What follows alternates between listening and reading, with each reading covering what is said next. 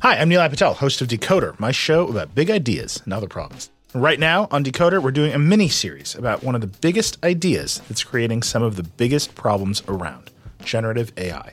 Our series dives deep into some of the most pressing issues surrounding generative AI, with expert Verge reporters covering the cutting-edge frontier of the industry. How could copyright lawsuits completely upend large language models and image generators? How big a problem is AI-generated misinformation for the 2024 election? And what kind of impact are AI chatbots having on human relationships? Decoder's AI series will help you understand what's going on, why, and where it might go from here. Tune in every Monday and Thursday for new episodes of Decoder, wherever you get your podcasts. Support for this episode comes from Viator. Experiences are what people love the most about travel. That's why Viator has over 300,000 bookable experiences, so there's always something for everyone. They offer everything from simple tours to extreme adventures. Plus, Viator's travel experiences have millions of real traveler reviews, so you have the information you need to book the best activities for your trip. Download the Viator app now and use code Viator10 for 10% off your first booking in the app. One app, over 300,000 travel experiences you'll remember. Do more with Viator. You're listening to the Vox Media Podcast Network.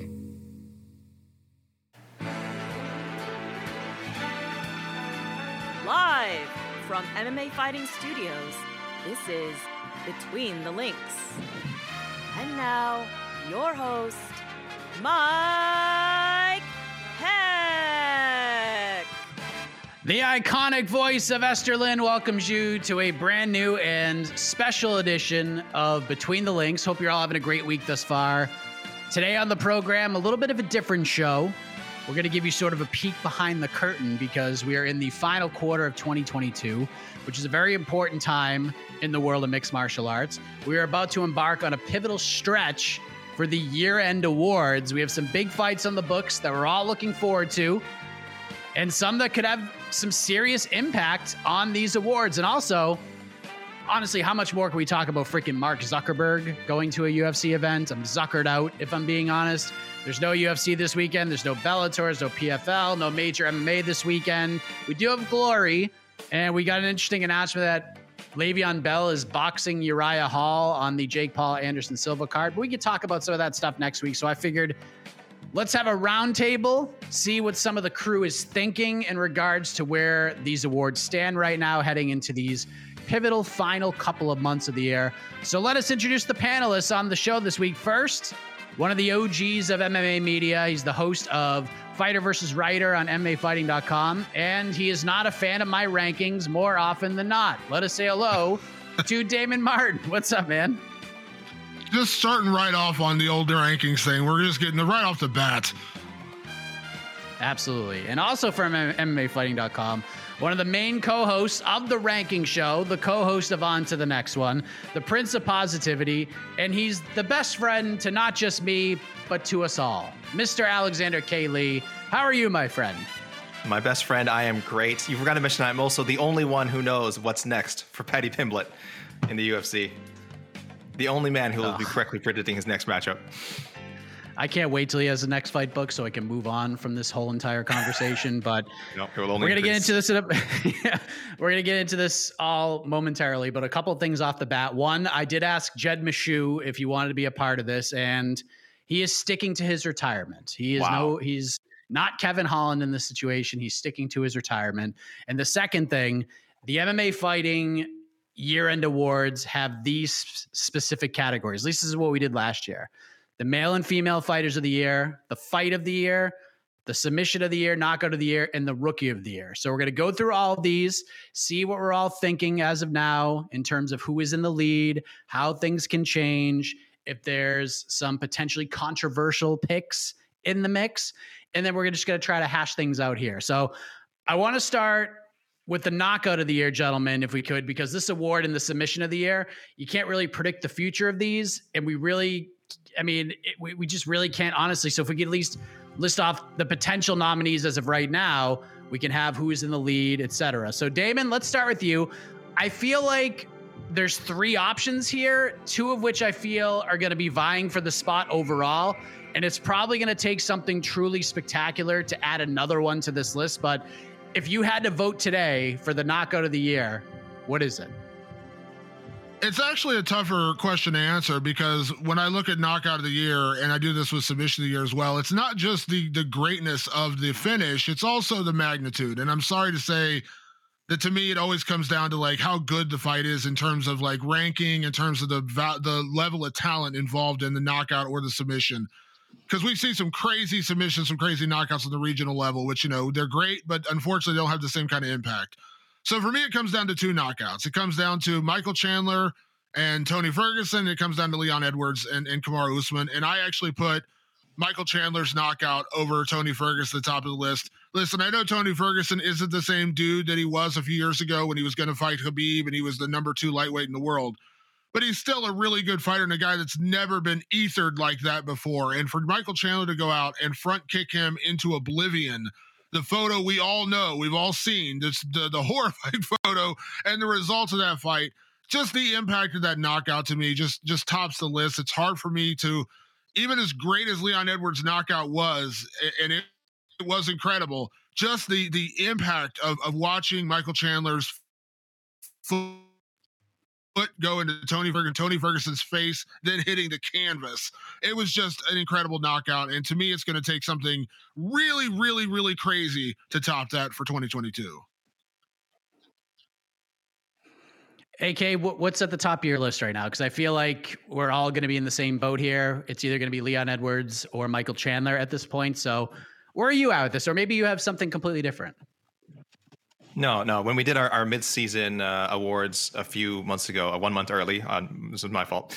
I think that our headline, here's our headline. I'll read it right here.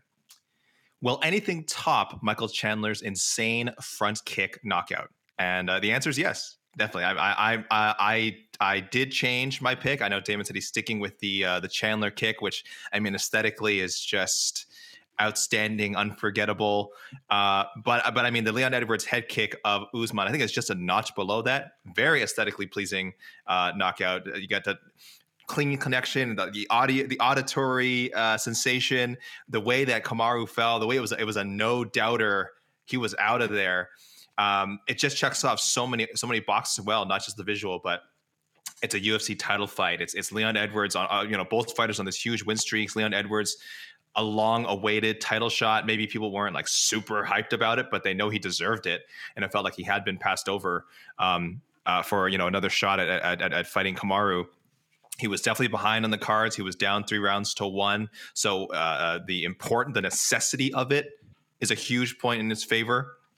And then we'll see we'll see how history looks back on it. But boy, I mean, again, beating a guy who was 15-0. Untouchable, pound for pound, #1 in our rankings, not consensus, but was #1 pound for pound fighter. Oh, maybe I'm sorry, Volkanovski, I think, had taken the spot, but was still in the top three. And Usman had held the #1 spot for the majority of the time that we've been doing the MMA Fighting pound for pound ranking. So there's just all these little things that add up, and we'll see how our rematch goes. I'm sure they'll fight again someday, third time to say, a trilogy bout. But for now, boy, what a moment in time for Leon Edwards. What a, I don't want to say Hail Mary, because like people keep saying it's lucky. It wasn't lucky, but just the perfect strike at the perfect time. And given the stakes, I have to put that as the best knockout so far heading into the last few months of the year here. Yeah, it's always the conversation. I feel like this is going to come up again, where it's you weigh the finish itself against the stakes that are involved in it. And I think Chandler's knockout was the best actual finish, taking the stakes out of it. Like, if all fights were treated the same, there were no titles, I think Chandler wins this award. And I think Molly McCann is probably second to Leon Edwards, and Leon Edwards is probably third. But I just don't know if this outweighs the circumstances behind Leon's knockout of Kamaru Usman. Less than a minute, not only of the necessity of winning the fight and staying in there, but that was probably his only chance ever to fight for the UFC welterweight title. So with that said, it's Edwards for me right now, just because of the stakes involved in it. But I mean, listen, if you think Michael Chandler's front kick KO of Tony Ferguson's #1, I ain't going to argue with you. Are there any other options that you guys are thinking about? The Molly McCann one, I will say that was the Molly McCann one was pretty incredible. I will give a heads up for that. That was an incredible knockout. And both of them, by the way, she had two of them, which is kind of crazy in the same year. It's almost like you want to give her credit for two knockouts in 1 year.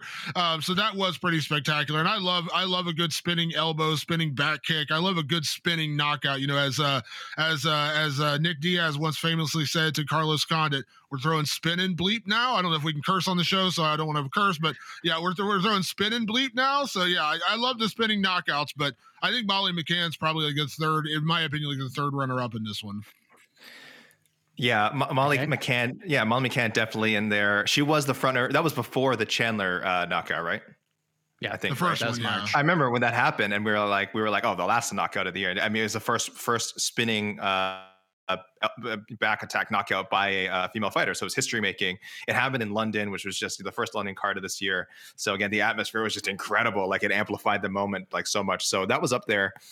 I listed some other honorable mentions. Zhang Wei Li also had a spinning knockout, amazing spinning knockout of Joanna Jacek. I don't know if that was kind of a downer for some people to see Joanna go out like that. So maybe that's why it isn't quite getting the attention that Molly's did, or also because it came after Molly's.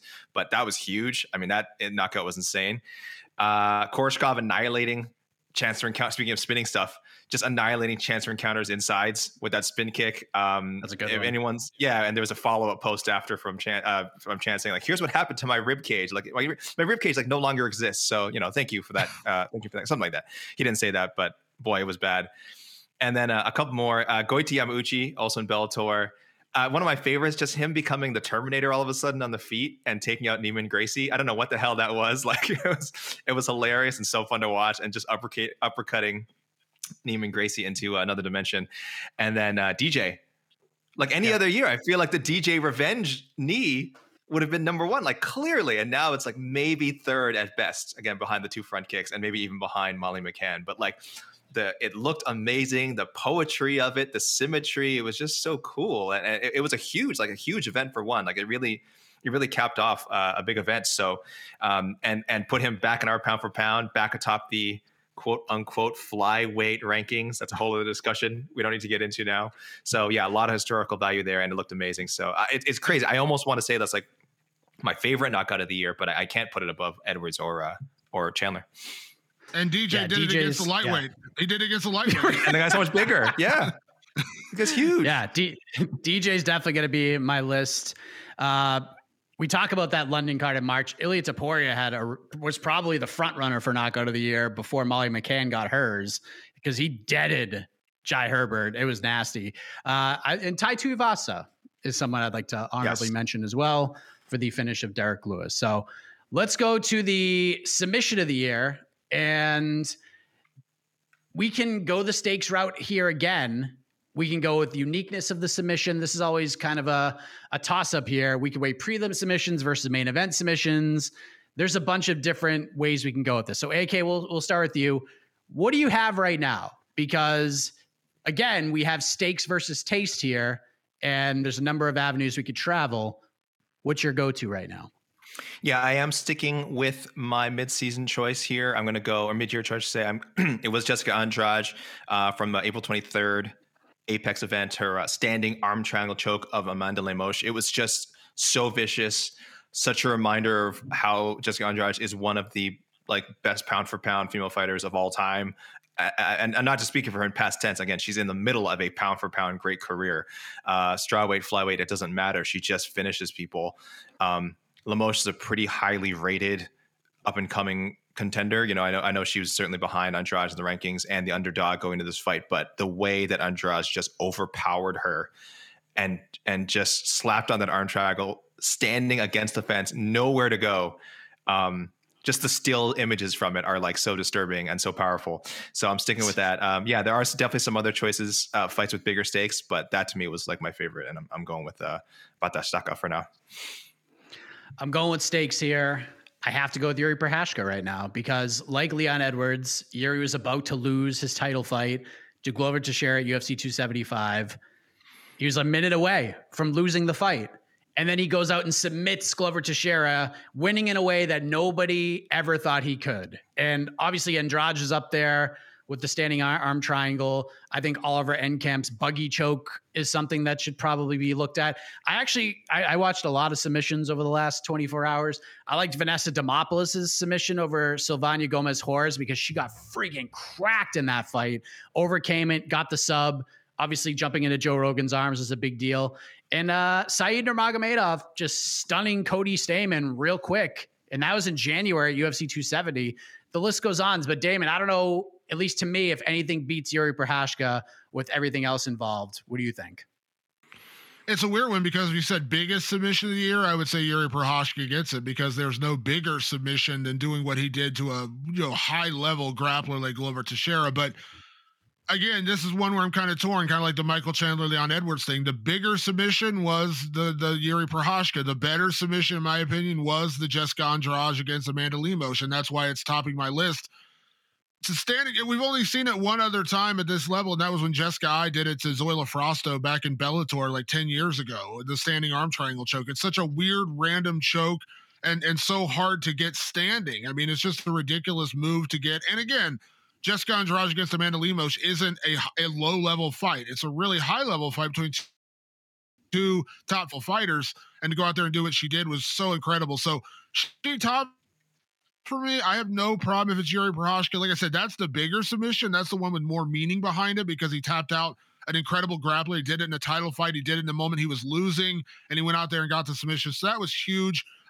Also want to shout out Renier de Ritter over in One Championship, pulling off the weird inverted triangle choke to get his submission win. That was a big one. And then that weird guillotine-ish kind of choke we just saw in Bellator, like recently, like again, incredible submission. I just think when you're talking about like the prelim submission versus the main card, main event kind of submissions, again, it's harder to put that in the same context when you're talking about, Glover Teixeira, Jiri Prochazka, Amanda, Jessica Andrade, things like that. So incredible submission, but I still go with Jessica Andrade number one, but I think Jiri is a good second pick. And I love the Renier de Ritter one. I thought that inverted triangle was sick. Yeah, that's a great one. I want to shout out Tommy Aspinall as well. That was just, I mean, it's a submission we see all the time, but just the moment behind it was very memorable in that main event in March at UFC London. But AK, any others that stand out to you?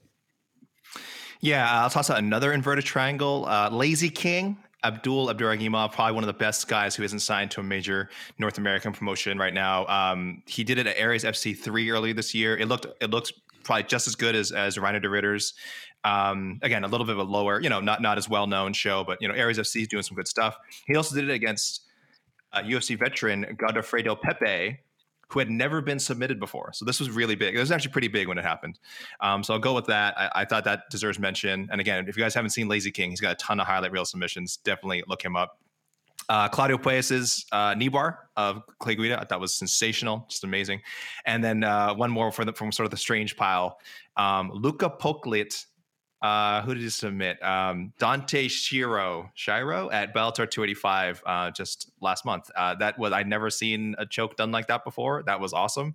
And good for him for, I think that was his Bellator debut and making quite an impact. So that was a cool one. Yeah, that was the what the hell did I just see submission of the year. Yeah. No doubt about it. Support for this episode comes from Viator. Sure, a good souvenir is always fun, but it's the experiences that people love the most about traveling. When you get back home, that t-shirt might fade and that snow globe might break, but it's those once-in-a-lifetime memories that will last. Viator is a website and app where you can book travel experiences like architectural sightseeing, snorkeling excursions, sunset cruises, and so much more. With Viator, you can reserve everything from simple tours to thrilling adventures with over 300,000 bookable experiences in 190 countries. Whether you're a foodie, a history buff, or an adrenaline junkie, there's something for everyone. Plus, Viator's travel experiences have millions of real traveler reviews, so you can have the information you need to book the best activities for your trip. When you book a travel experience with Viator, there's always flexibility and support with free cancellation, payment options, and 24/7 service. Make memories that will last forever with Viator. Download the Viator app now and use code Viator10 for 10% off your first booking in the app. One app, over 300,000 travel experiences you'll remember. Do more with Viator. Hi, I'm Nilay Patel, host of Decoder, my show about big ideas and other problems. Right now on Decoder, we're doing a mini-series about one of the biggest ideas that's creating some of the biggest problems around, generative AI. Our series dives deep into some of the most pressing issues surrounding generative AI, with expert Verge reporters covering the cutting-edge frontier of the industry. How could copyright lawsuits completely upend large language models and image generators? How big a problem is AI-generated misinformation for the 2024 election? And what kind of impact are AI chatbots having on human relationships? Decoder's AI series will help you understand what's going on, why, and where it might go from here. Tune in every Monday and Thursday for new episodes of Decoder, wherever you get your podcasts. So let's head to the fight of the year. And in most people's eyes, this is a 2-horse race. And to me, it's a 3-horse race, maybe even a 4. But I'll start with this one. And look, this is one of those things in regards to how you view this category. Do you favor chaos? Do you go against AK and favor the mixing of the martial arts? Do you favor stakes? Do you favor 1 round against 3, 4, or 5 rounds? A lot to dissect and think of. And for me, honorable mentions, Charles Oliveira versus Justin Gaethje was incredible. It was an unbelievable fight for those 3 minutes and change. That's going to make my list. My favorite fight of the year is Arman Sarukyan versus Mateusz Gamrot. I have watched that fight more than any other fight, but it's not in the top 2 because it's going to come down to these 2 fights. It's going to come down to Khamzat Chimaev versus Gilbert Burns and Jiri Prochazka versus Glover Teixeira. And for me, it is the latter because I've never seen a fight just have so many swings, so many momentum changes, so many emotional roller coaster moments, and just so much insanity for the entirety of the fight like that, especially in one that no one thought was going to get out of the 1st or 2nd round. This thing gets to the final minute, and we get Jiri Prochazka just locking on the sub at the very end. And to me, I'm going to give Jiri as much of a rub as possible because I felt like he got hosed out of 2 awards last year. But I just don't see anything beating this in my eyes, but I'm willing to listen to arguments for some of the other selections. So Damon, what say you? What's on your list? What's your number 1? Boy, I tell you know, when I really thought about it, this is a lot more difficult question than I thought it would be, to be honest. Like, I was like, oh yeah, I know it's going to be Gilbert Burns and Khamzat Chimaev. That was my favorite fight of the year. But then I started looking back, I'm like, oh yeah, that one, and oh yeah, that one. And Devison Figueiredo, Brandon Moreno 3. We kind of forget about that because that was in January, but that was an incredible fight. And of course, Jiri Prochazka and Glover Teixeira is right there. The David Onama, Nate Landwehr fight was ridiculous. I loved the Cyril Gane and Taito Ivasa. That one just going back and forth, kind of wild craziness. Of course, Charles Oliveira, Justin Gaethje was wild, even though it lasted less than a round, but it was an incredible fight for as long as it did last. But for me, it comes down to Gilbert Burns and Khamzat Chimaev, just because that was such an incredible war for 3 rounds. Those guys took, that's one of those fights, kind of like Robbie Lawler and Carlos Condit, where it's over. You're like, they both lost a piece of their soul in that fight. Like, they just took something out of each other that they'll never get back. And, you know, that was one of those fights, like, my biggest regret of that fight is it wasn't 5 rounds. You know, if it was 5 rounds, I don't know if either guy would have survived. We might have seen a finish, but I think, you know, 5 rounds of that would have been insane. So to me, that's number 1. Again, I don't have a problem whatsoever with Jiri Prochazka and Glover Teixeira being the other one. It's a title fight, obviously a little higher stakes. But I just think about, you know, Khamzat Chimaev, the hype. He was a massive favorite against a legit top 3 welterweight. Like, people were just looking past Gilbert Burns like he was some bum. And then Gilbert Burns goes in there and was basically a minute away from beating Khamzat. I mean, you talk about that 3rd round, it was so close. And it was just a couple of exchanges difference between Gilbert Burns winning and losing. And then going out there and doing what he did to Khamzat Chimaev, who we just saw what he did to, you know, Kevin Holland, what he's done to everybody else but Gilbert Burns.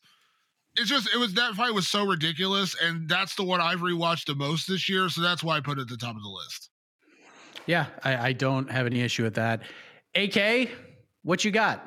I picked chaos. I had to go with chaos. I love that Prochazka Teixeira fight. I mean, that is just the best, dumbest MMA championship fight I've seen in so long. Fundamentally, maybe not, you know, maybe both men have fought better fights. All right, let's be honest. Was this either guy's best fight? I don't know. We've both seen them have better finishes. We've both seen them in more technical, you know, well-constructed, well-executed battles. Man, you want to talk about guys just reaching down deep and just fighting on instinct, man. Just like throwing stuff out there. Again, making moves and maneuvers they maybe they shouldn't have done. But what a roller coaster. I just cannot remember the last 5-round fight where I was so up and down, and I like both guys. So like I was certainly rooting for Teixeira. I've been saying Teixeira was going to submit Prochazka for months, you know, since before the matchup was even made. And there was times where it looked like it was going to happen. And I thought it was gonna be a genius. And then Prochazka would just either somehow the position would change.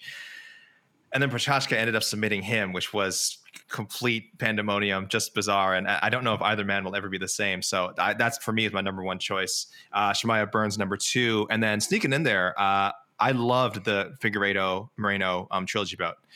It happened at the beginning of the year.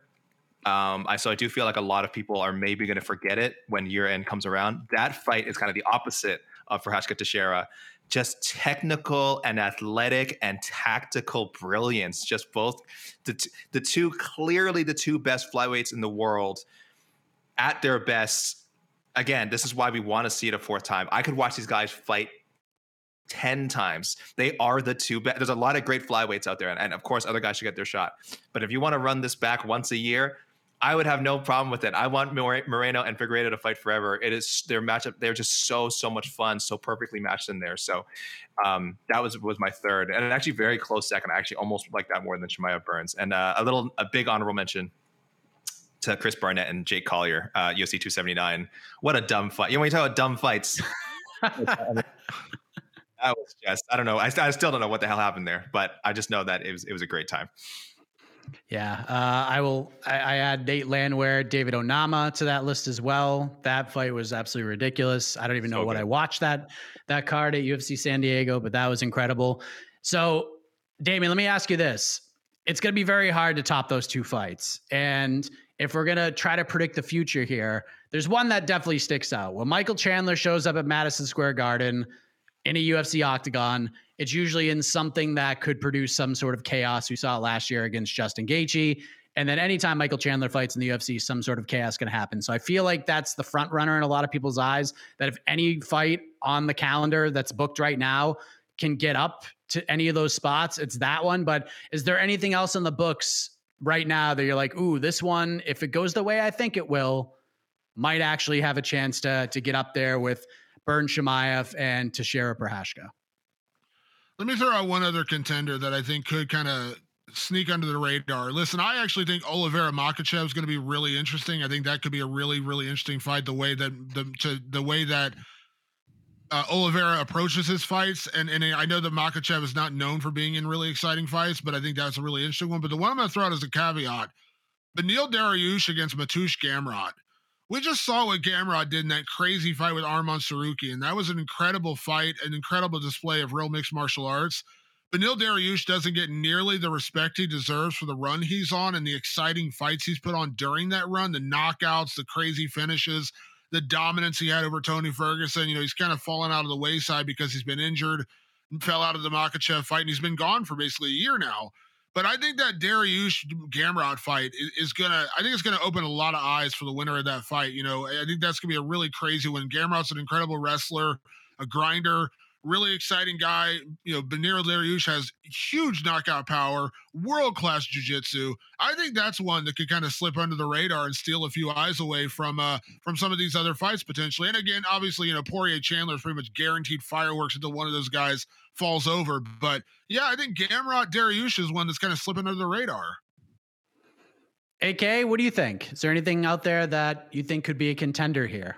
I mean, while we're on 280, like I think 280 just looks absolutely beautiful. Please, MMA gods, keep this card as it is. It's fantastic. Because I think Yan versus O'Malley could actually be really good. I'm not sure what people are expecting there. If they're expecting Yan to run through O'Malley, or if you're an O'Malley fan, like maybe he wins by like a surprising knockout. But I actually think they'll bring the best out of each other. I think we will get a good, if not 5 rounds, I think it'll go past 3, and then maybe some, you know, maybe classic Yan, he'll pull away in the 4th or something, or O'Malley again. O'Malley surprises us and knocks him out. But I think they'll bring out the best in each other. I think it'll be a good tactical battle with some nice, wild, fun moments.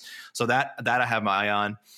And I'm glad you mentioned, I'm glad that Makhachev and Oliveira was mentioned, because yeah, I don't know if it'll be this like barn burner, but it's so intriguing on paper. And also, I should have mentioned this earlier, I think, because I was kind of, you know, I'd stuck with the Jessica Andrade for submission of the year. I'm telling you, when Oliveira submits Makhachev, that will be the new submission of the year. That would be the new submission. I love it. I love it. That's why you were on this show, AK, to just produce hot takes. Jed can't be here. He's retired now, so you're bringing out the hot take guns, and I appreciate that very much. Let's go to the rookie of the year category, because I think this is kind of interesting. So I don't know if we're going to have internal discussion about this. I know there was talks about maybe changing this to breakthrough fighter of the year, but we introduced the rookie of the year award. I don't know if last year was the first year that we did it.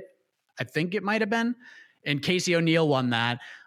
And basically the way that we defined it was they had to debut in a major promotion that year from the regional scene or not from another major promotion. So a guy coming from Bellator to the UFC or vice versa doesn't really count. So to me, Damon, I'll start with you here. There's a clear front runner, but maybe not the way, you want to define this award. So who do you have leading the way right now for this rookie of the year category? I feel like the answer that everyone is going to most commonly give, and you're probably right, is Jailton Almeida. I mean, that guy is a monster, and what he's done in a couple of fights in the UFC, he's looked incredible. He's got another one coming up, and I think he's going to, that could pretty much cement him as the guy. So that's probably the right answer. Jailton Almeida is off the charts, and I think he's a contender right now. Like he's a legit contender in his division after a couple fights in the UFC. But I'm going to go in another direction just to give another option, because I do think Jailton Almeida is probably the answer.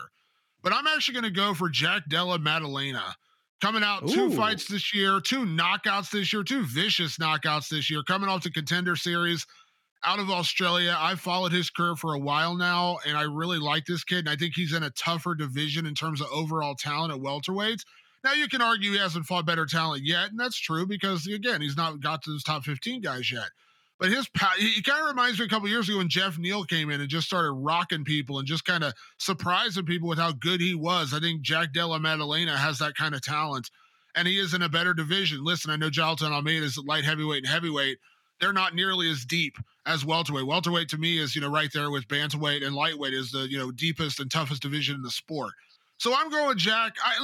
It's probably not the right answer. I think Jailton Almeida is probably the right answer. And when it's all said and done, that's probably the guy who'll even get my vote, because he's incredible and he's a contender and he's a legit threat to become a champion one day. But I just want to throw out a caveat. I want to throw a little wrinkle in the plan here and say Jack Della Maddalena will get my vote right now, just based on his two performances. They've both been incredible knockouts.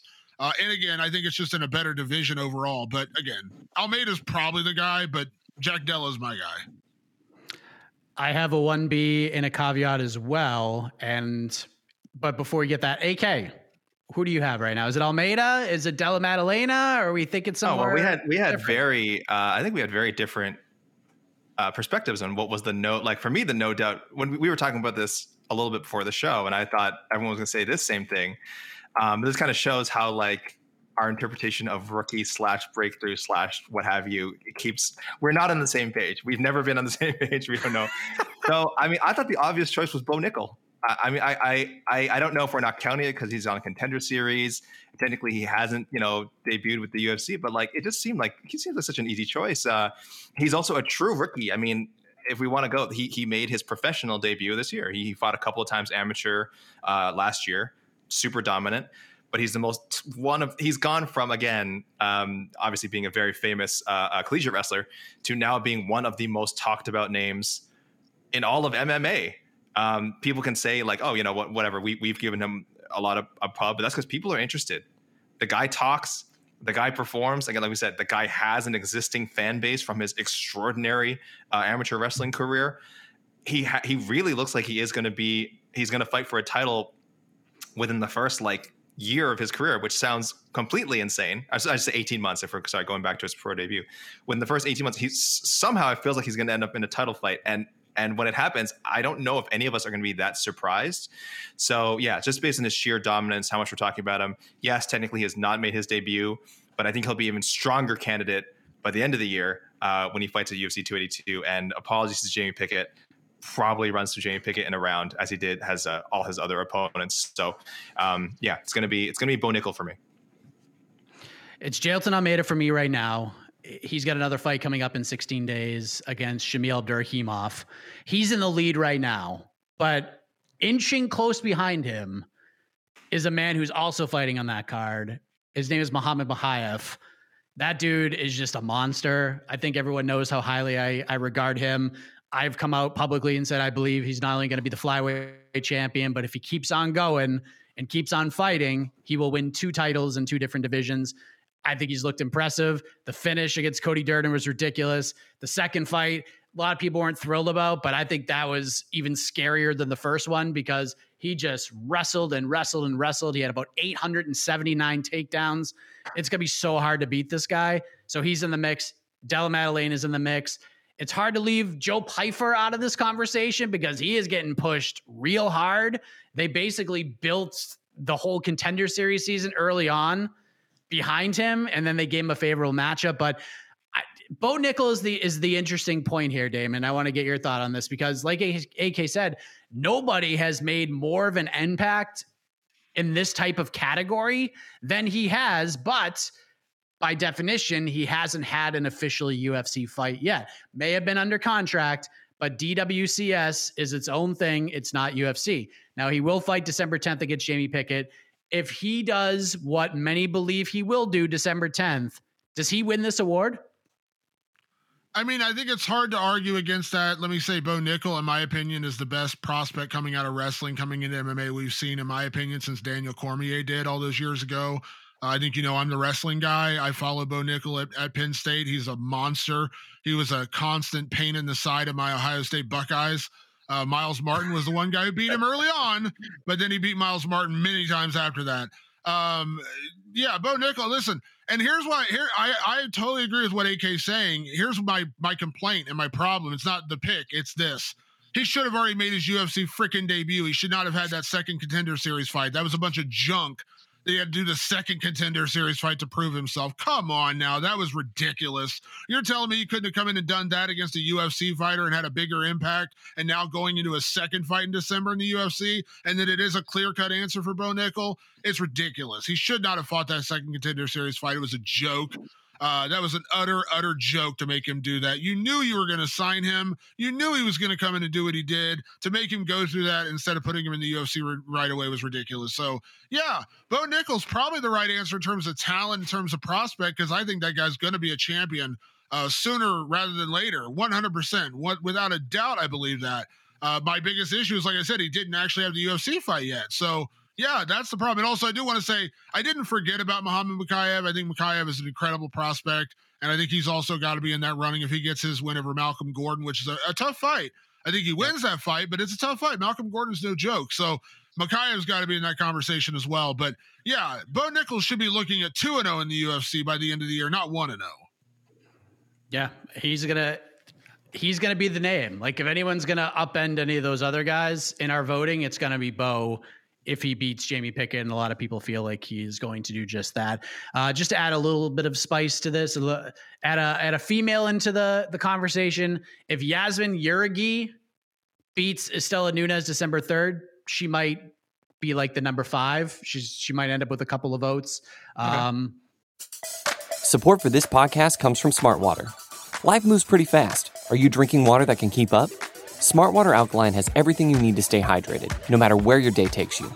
Whether you're pitching a tent or your next big idea, Smartwater Alkaline can help you perform your best. It delivers a pure, crisp taste that makes it the perfect chaser after a big workout. Elevate how you hydrate and pick up a Smartwater Alkaline today. To learn more, visit drinksmartwater.com. And that leads us to the Female Fighter of the Year. And this one is really interesting because Valentina Shevchenko had a title defense. She won a very close decision, a decision a lot of people thought she lost. Amanda Nunes had one title defense against Juliana Pena. She looked great doing it, and neither will fight again in 2022, it appears. And who knows? There could be someone that comes through later in the year. I don't know, but we have Liz Carmouche. She's the Bellator flyweight champion. She beat Juliana Velasquez. They'll run it back in December. I believe that's when that one's happening, but that was kind of contentious because of the stoppage. But AK, I'm going to start with you, and I'm going to start with this question. And this person I'm bringing up has a fight coming up in November, but is Molly McCann the female fighter of the year right now? 2 wins, 2 finishes. She's got a nominee for KO of the year. And I mean, just look at the women's divisions right now in the UFC and Bellator. Is she actually leading the pack right now? She would, if she beats Erin Blanchfield, she might be my pick. Might be. But even then, I might not go from my initial choice here, who I think is the fighter of the year through this recording and the first 3 fights that she's had. I think people got to show some love to, and this is the answer I'd be giving if I were going for brownie points, if this were a competitive BTL, and trying to go for brownie points from our producer, Casey. Seika Izawa. Yeah, Seika Izawa, I think, has to be considered. There we go. Thank you. I was giving him time to cue it up. She beat Ayaka Hamasaki last year, who was considered by my team, the atom weight goat or one of the greatest atom weights of all time. And then they did an immediate rematch. She won again earlier this year, unanimous decision, and just has kind of dominated her past 2 opponents. She's only 24 years old. She's undefeated 8-0. She is in our pound for pound rankings. Unfortunately, I'm sure everyone's like, oh, I want to see her come over to the UFC, or I want to see her come over to Bellator. It's like those promotions don't have, atom weight divisions. So I would just say, hey, check out these Ryzen fights because she's doing some real damage over there. So, is the competition, aside from Ayaka Hamasaki, like, has the, her recent competition been as good as she could be facing relative to, straw weights or fly weights in North America? I don't know. I can't say that fairly, but I will say she's been super impressive. Again, just 24 years old, extremely dominant. And in a year where I feel like it's lacking a clear cut, a dominant women's fighter. Like we said, Amanda Nunes, great performance against Pena, but just the 1 fight.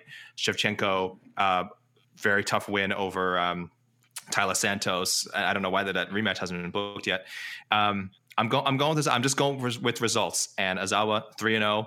Probably, I imagine they might book her again for the year-end card. She could go 4-0 in 2022. And then even if Molly McCann does beat Erin Blanchfield, it might still be Izawa in the end. But but the Molly McCann question is really valid and was the first name that popped in my head before I did some more, digging. Damon, where are you at with this one?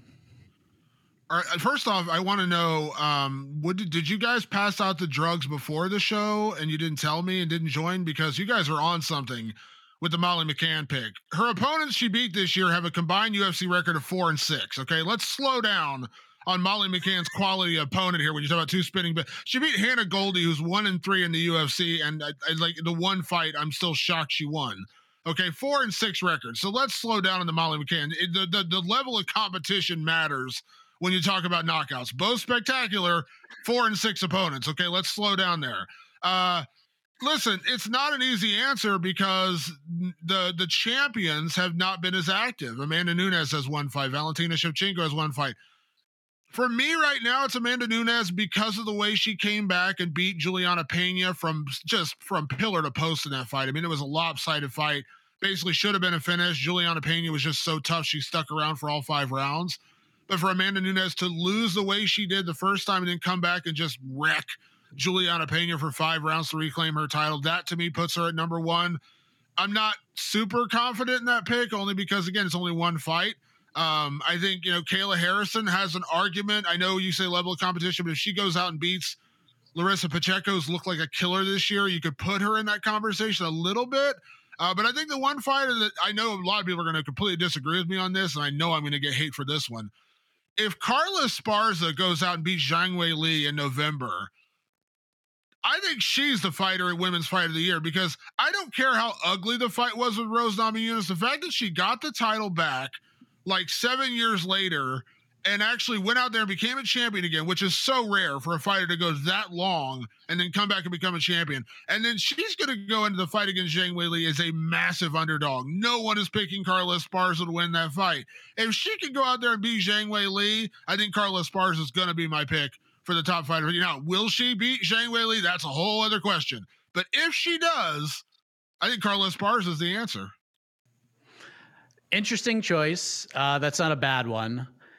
Molly is in the mix right now. I don't care who she fought, just the way she's went out there and did her job. And she's gotten over probably more than any other women's fighter on the roster right now, for being honest, but I don't think she's going to win this. Even if she beats Erin Blanchfield, I don't think it's going to happen because, Damon, I think you're right. I think whoever wins that fight probably is the front runner. Even if Zhang Wei Li wins the title, I think she's probably the front runner to be the fighter of the year because she knocked out and retired Joanna Jędrzejczyk and then wins the title in the same year. I think that puts her in a really good spot.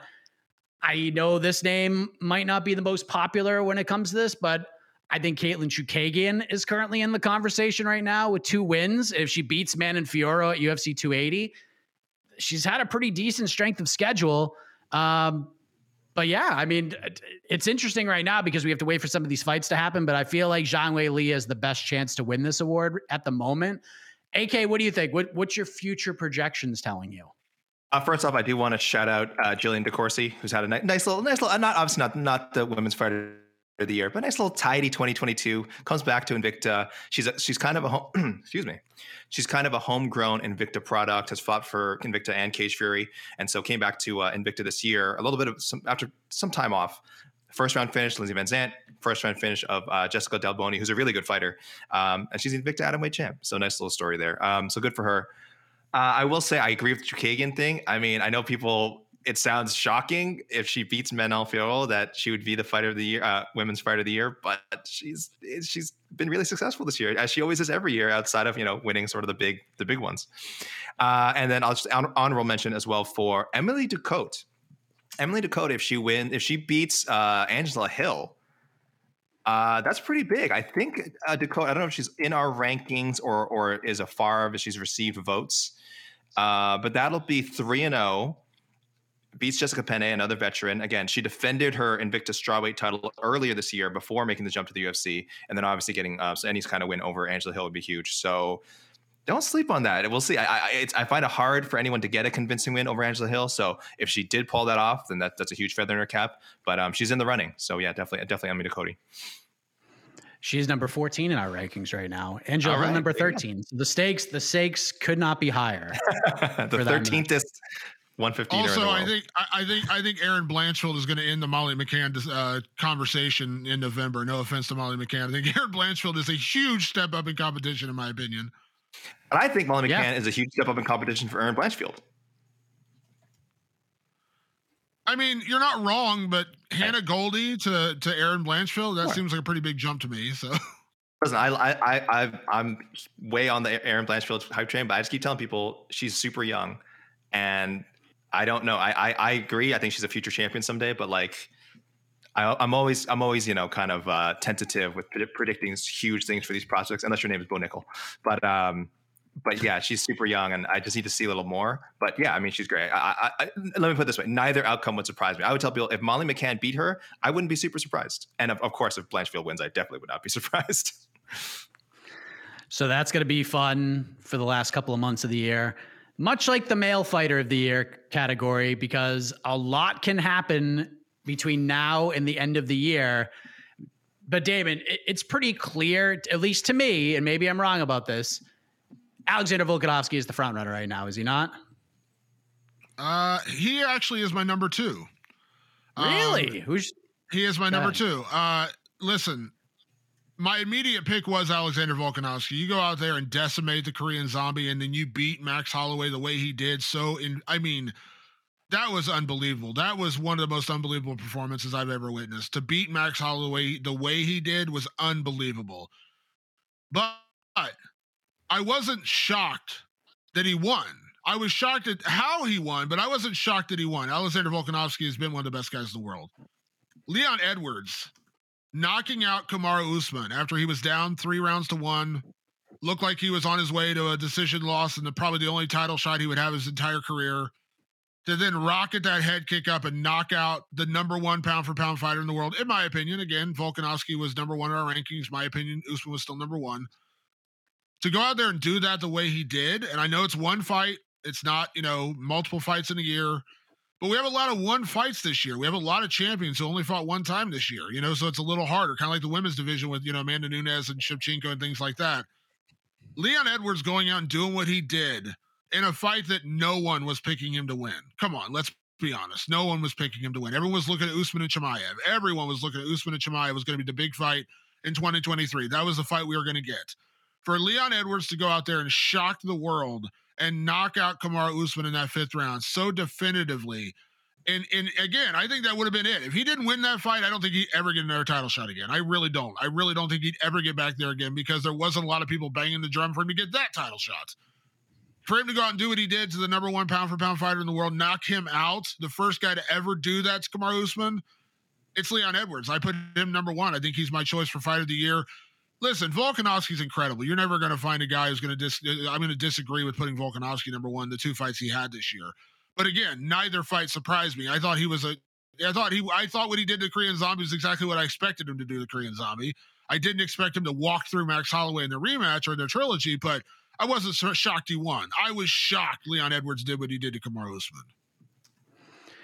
AK, where are you at on this? Because to me, anybody who jumps Kamaru Usman in the number one pound for pound conversation, even before Usman lost to Leon Edwards, to me, just the two performances, and I'm not taking, Leon's going to be on my top five list. There's no doubt about it. But to me, it's got to be Volkanovski. He had two perfect games this year. He beat the hell out of Korean Zombie. And it was like torturous to watch. I was just waiting for this fight to end. I felt bad for the Korean Zombie. And then he puts on a legit masterclass against Max Holloway, a guy a lot of people thought was going to win that fight when I was in Vegas. It was crazy. So is it Volk right now? Obviously Leon, I ain't going to argue with you if you pick him because of the win and the stature of it. But right now, year of our Lord 2022, October 6th, who is number one for you? It's Volk. He climbed to the top of the MMA Fighting pound for pound rankings, the most illustrious list that a fighter can top. So that's huge, and I don't think it can be understated or overstated. I don't think it can be overstated how important it was for him to beat Max Holloway again and to do it the way he did. Because I don't know if we're already starting to revise the history.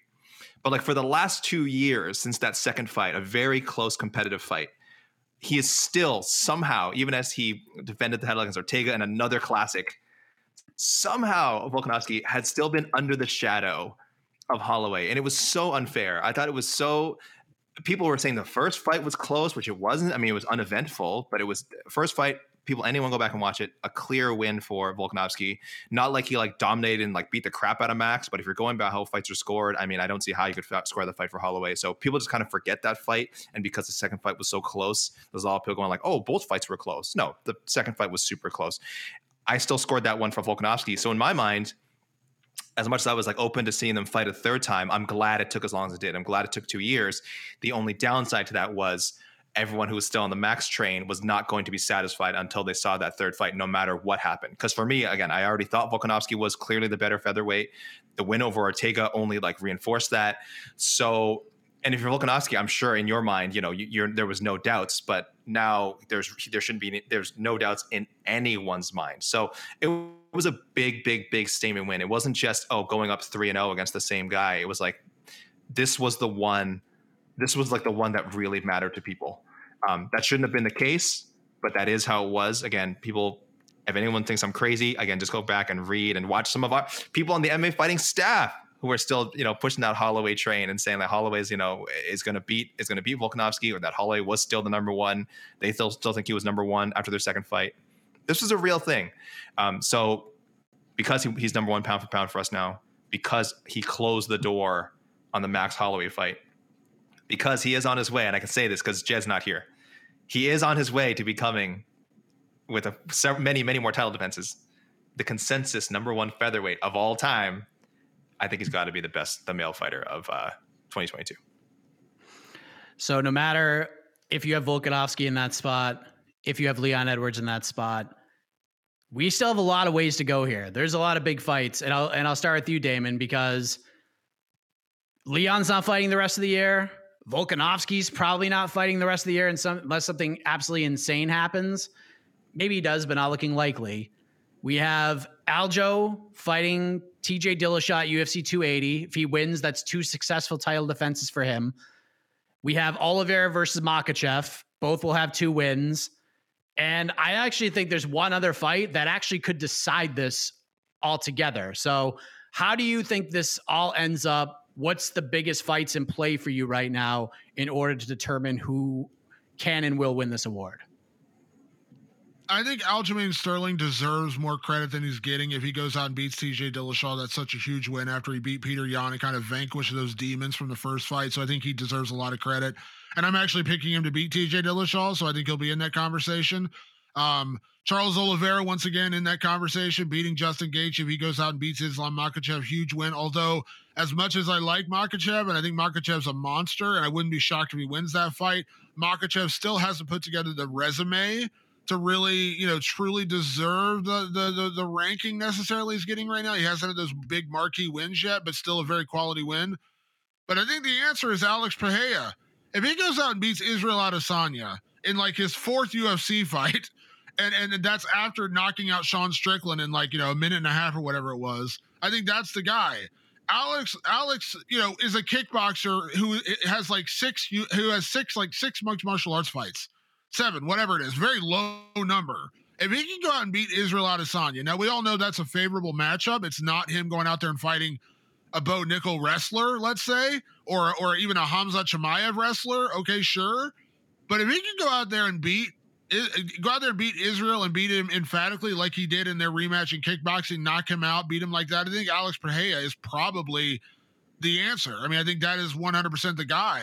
And listen, I love Aljamain. I think he deserves to be in that conversation, especially if he beats TJ Dillashaw. But if Alex goes out there and beats Adesanya, that's 2 big wins. That's a knockout over Strickland. That's a win over Adesanya. And listen, Adesanya, say what you will about him, he's on one of the best winning streaks in terms of title defenses, in terms of champions in the UFC. I think that's the guy. I think he's the guy who could kind of upset the apple cart with a win in November.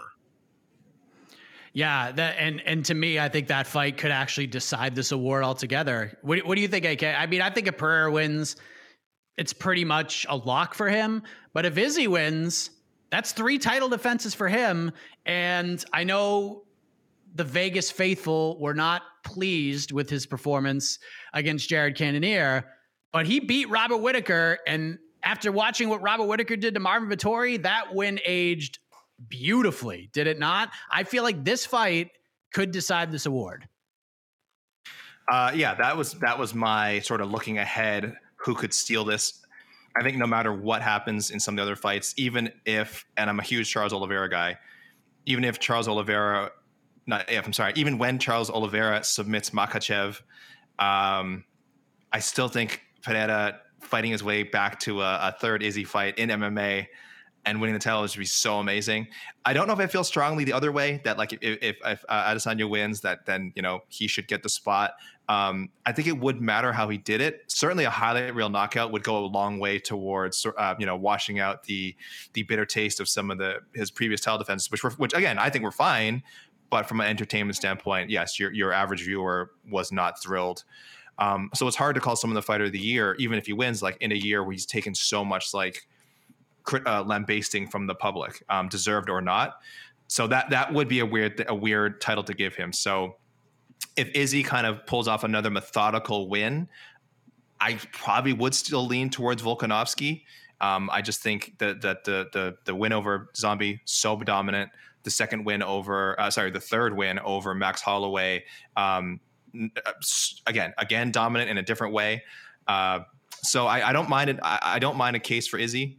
I can see a lot of people saying it goes 3 title defenses against top competition, Robert Whittaker, an old kickboxing rival, and also Jared Cannonier thrown in there, even though people aren't really talking about that one for good reasons. But for me, it is a 2-fighter race right now. It's Volkanovski leading the way. And if Alex Pereira can beat Israel Adesanya again, boy, he'd be a fun pick for fighter of the year, wouldn't he? Damon mentioned a name, so I have to go back to this one. We're going to play a little hypothetical game, and I'll start with you, Damon. Let's just say, because this has been such a crazy year, let's just say that this individual gets back into the octagon at some point, whether it be at welterweight or at middleweight. Let's just say the UFC finds a way to book Khamzat Chimaev versus Colby Covington. And what if Khamzat Chimaev goes out there and does to Colby Covington what he did to Kevin Holland? Is Khamzat Chimaev in this conversation, Damon? I don't think he's in there now, but does the weight miss take him out of the running altogether if he gets a third win this year, or is he in the mix? No, I think the weight miss and the level of competition in that fight do. I like Kevin Holland very much. Kevin Holland was training to fight Daniel Rodriguez, a boxer. He hadn't trained wrestling a day in his camp, I'm sure. And listen, it's a good win, but you got it because you screwed up being in the main event and you missed weight by 7.5 pounds. The Gilbert Burns fight, incredibly impressive. And if he can go out and beat, if he goes out and beats Colby Covington, which by the way, I don't think that's a sure thing. Colby Covington, listen, I'm not a fan of the dude, you know, in terms of what he says, but you can't doubt that he's a really, really good fighter. I don't think that Khamzat Chimaev just washes Colby Covington. But yeah, I mean, if he wins, if he gets Colby Covington and wins, great. It's a big win. And he's definitely deserves a lot of credit, especially for beating him and Gilbert Burns in the same year.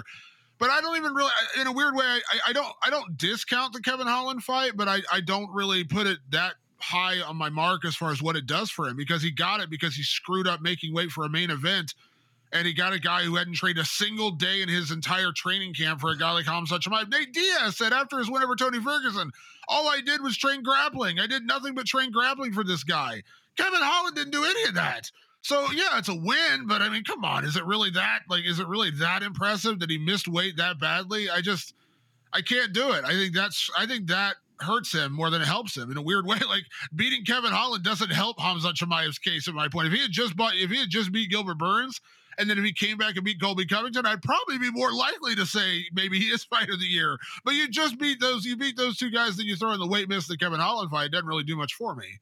Yeah, optics is such a big part of this award. Like, can you be the fighter of the year in a year where what people talked about most was you missing weight by 7.5 pounds and, you know, and putting an entire pay-per-view card in jeopardy? Like, can you be the fighter of the year then? Can you be the fighter of the year if, again, with Adesanya, where, like, yes, you were winning, but what people most talked about was, wow, I don't want to watch this guy's main events anymore. Like, can you be the fighter of the year in that year? Charles Oliveira, can you be the fighter of the year in a year where you lost the title on the scale? I don't know. So, you know, when there's this many good fighters, you're kind of like nitpicking. So those are obviously the little nits that I'm throwing out there. That's why I think Alex Pereira has like the clearest path, barring something weird happening before the fight or in the fight with Izzy. If he and same with Volkanovski, it's like, you know, mostly free of controversy. We're just talking about how great his performances were, nothing else, no other weirdness. So that's why it's him, and Poatan. But it again, Adesanya and Charles Oliveira and Chimaev, great fighters. Again, Chimaev maybe fights again before the end of the year, could cement that. But because of the sort of these other things up that are part of their story that we cannot separate from their 2022 campaigns, they're just a notch below, I think, Volk and Pereira, if Pereira beats Adesanya. Well, we will see what happens. I think we've done a good job sort of laying the land for these awards, and I think we're setting ourselves up for a fun couple of months to wrap up the year. Of course, no UFC, no big time MMA this weekend, but we're off and running next weekend, decent card next weekend. And then it's on to UFC 280. And that card is just ridiculous. And then Cater versus Allen, Evloev versus Mitchell, and then on to UFC 281 and on we go. And I have a feeling that we could be having a whole new discussion come December when we do the actual award show, when this is all said and done. So, AK, any final thoughts, any final words, anything you missed? The floor is yours. I feel like we covered everything. There's always the thought that we missed something. I've been watching the brilliant YouTube comments closely, of course. And I think we covered all the bases. Of course, guys, if there's any weird sort of moment or big huge moment that we somehow didn't discuss, you know, throw it in there, throw it in the comments when this goes up on MMAfighting.com. But what a great year I think it has been action wise. Again, we've had a lot of storylines and things that we haven't really wanted to discuss. You mentioned, like, we don't want to talk about Mark Zuckerberg anymore, blah, blah, blah. And who knows what other kookiness we've had to deal with, but the in-cage action has consistently delivered. There's been great upsets, new champions, people who are already champions taking it to another level. So it's been a lot of fun so far this year, and I do like that. We still have some fun to come. I mean, Uriah Hall's boxing. What's going on? This is combat sports is wild, man. Combat sports is wild. So I'm looking forward to the next 3 months. Party, Damon. Any final thoughts? Fighter of the year, let's not forget Anderson Silva. If he goes out and beats Jake Paul, and I'm kind of joking, but not really. The other one I want to throw out, also another fight of the year candidate I want to throw out, Jiri Prochazka. If he actually comes back and beats Glover again in December, that's another one I want to mention. But I want to throw this out there because I didn't pick him for Rookie of the Year, and I kind of feel bad about that only because, again, the UFC kind of screwed him out of a second UFC fight this year being Bo Nickal. You will not find a bigger Bo Nickal guy than myself because I'm kind of the wrestling dude. Right now, if they put Bo Nickal, something weird happens. Alex Pereira gets injured, and they say, you know what, Bo Nickal, you're getting a title shot against Israel Adesanya on November 11th. Oh, Bo Nickal beats Israel Adesanya right now. Right now. He said it. Bo Nickal beats Israel Adesanya. I think Chimaev's a tougher fight because Chimaev actually has the wrestling. Producer did not like that. Bo Nickal beats Israel Adesanya right now. He out-wrestles him. I pick him to beat him. Another name we I don't know if he's going to end up fighting or not this year, but another name that I feel might be a Favre in this situation, because if he gets another fight this year, it's going to be a big one. I feel like Marlon Vera could get a vote or two, but it just depends on what matchup he might be able to get, because he's had a friggin' great year too. So beating Rob Font decisively. Cheeto Sanhagen. Give me that. Give me that sometime before the end of the year. And if Marlon wins, he might get a vote or two as well. So a lot to unpack. We'll see how the rest of the year goes, but we are out of here. Casey, you can hit the music. Back to normal BTL programming next week. Jed's retired, so I don't know what the hell we're going to do. So he's making my job very difficult. But for AK, for Damon Martin, Casey, thank you for your work on the ones and twos. The iconic voice of Esther Lynn takes you home. We'll see you back here next week on BTL. I am Mike Heck. Good night, everybody.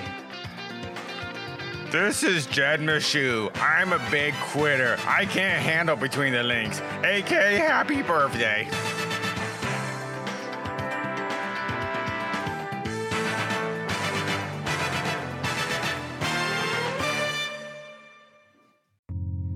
You're listening to the Vox Media Podcast Network. Hi, I'm Nilay Patel, host of Decoder, my show about big ideas and other problems. Right now on Decoder, we're doing a mini-series about one of the biggest ideas that's creating some of the biggest problems around, generative AI.